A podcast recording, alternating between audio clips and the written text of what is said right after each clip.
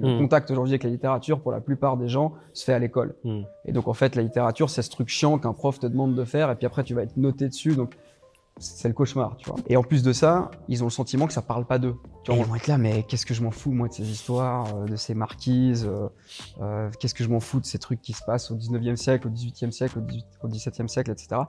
Et en fait, le, je pense que l'enjeu de quelqu'un qui veut justement amener les gens vers la littérature, c'est de leur, bien leur faire comprendre que malgré toutes les distances qu'il peut y avoir, la littérature, ça parle quand même d'eux. Mm. Parce qu'en fait, fondamentalement, l'être humain, ou l'être humain en société en tout cas, euh, il est, c'est plus ou moins le même. Tu sais, il y a beaucoup de choses qui changent, mais fondamentalement, on veut la même chose, on désire les mêmes choses, on est déçu pour les mêmes raisons. Euh, tu vois, il y, a- il y a quelque chose de- de- dans l'expérience humaine qui reste immuable. Mm. Et en fait, toute, toute littérature peut parler de toi, peut parler de, de, de toi en tant que tu appartiens à un groupe, etc., etc.